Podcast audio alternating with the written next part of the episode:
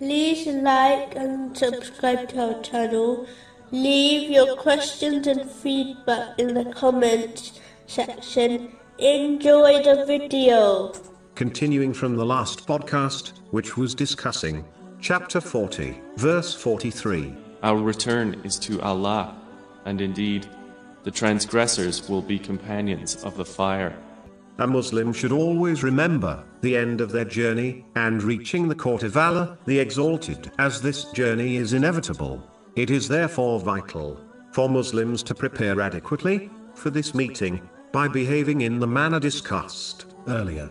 They are no do-overs, and one's regrets will not aid them when they reach this point. So it is vital not to delay obeying Allah, the Exalted, as the time of death is unknown. Today is the day to act, as one may never reach the tomorrow they hope for. No deed, small or big, will be overlooked or forgotten. All will be held accountable for every breath they took on this earth.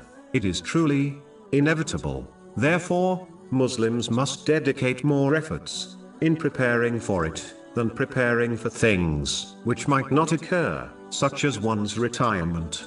The wrongdoers mentioned in this verse applies to any disobedience to Allah, the Exalted, by failing to fulfill His commands, refrain from His prohibitions, and face destiny with patience. These people may believe they have support from others, but due to their disobedience of Allah, the Exalted, their supporters will eventually become their critics. One only needs to review history to observe this fact. Simply put, the one who pleases people, by disobeying Allah, the Exalted, will not be protected by people from the punishment of Allah, the Exalted. The other aspect of doing wrong is mistreating other people. The one who mistreats others will find that justice will be established in the hereafter, even if they escape it during their lives in this world. This justice may well cause the oppressor to be hurled into hell. This has been confirmed in a narration found in Sahih Muslim, number 6579.